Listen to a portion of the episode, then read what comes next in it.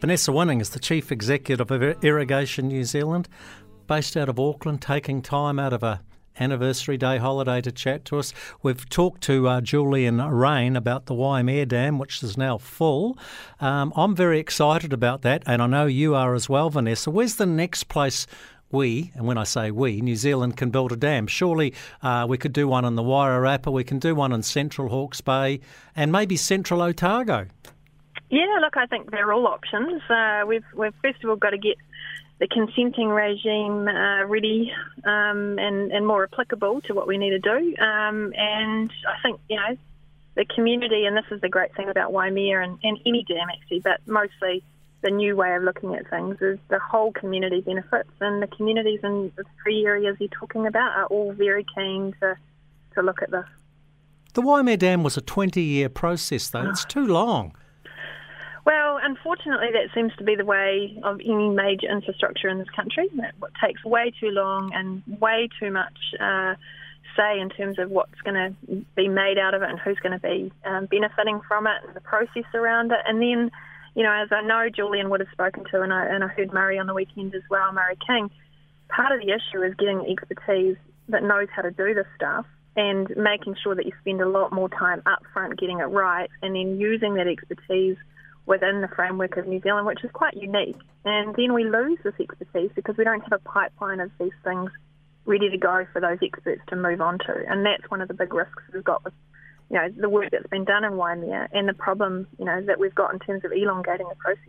Plus we have an endangered snail or a lizard or something that we have to relocate at great expense.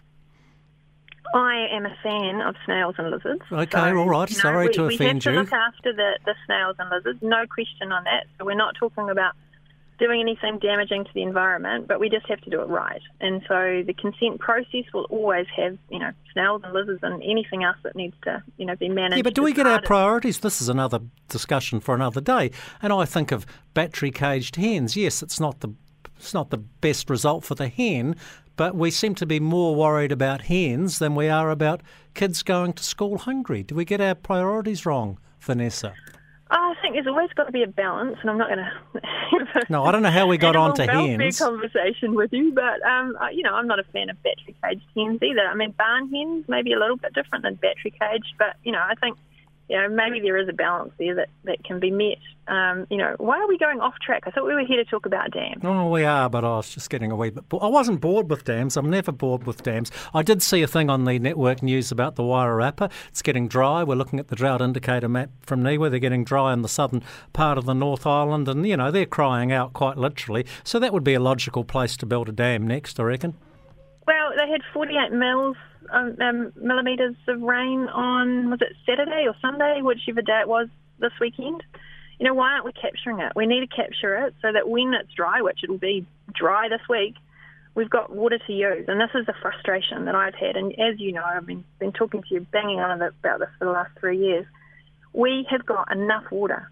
We just don't capture it and we don't store it so that we can use it later so we can also manage our flooding as well at the same time. Yeah, so and, and, it's a no-brainer. And we can also break droughts by scheduling a five-day cricket test against the West Indies or Australia or something like that at the basin. That'll bring a bit of rain to the Wairarapa, no doubt. Looking forward to that one. I know you're a cricket tragic, so I'm not going to let you loose on that one. It was bad enough me diverting onto the hens. And I apologise to all hen fans, chook ladies like my sister, who will be just hating me for saying that.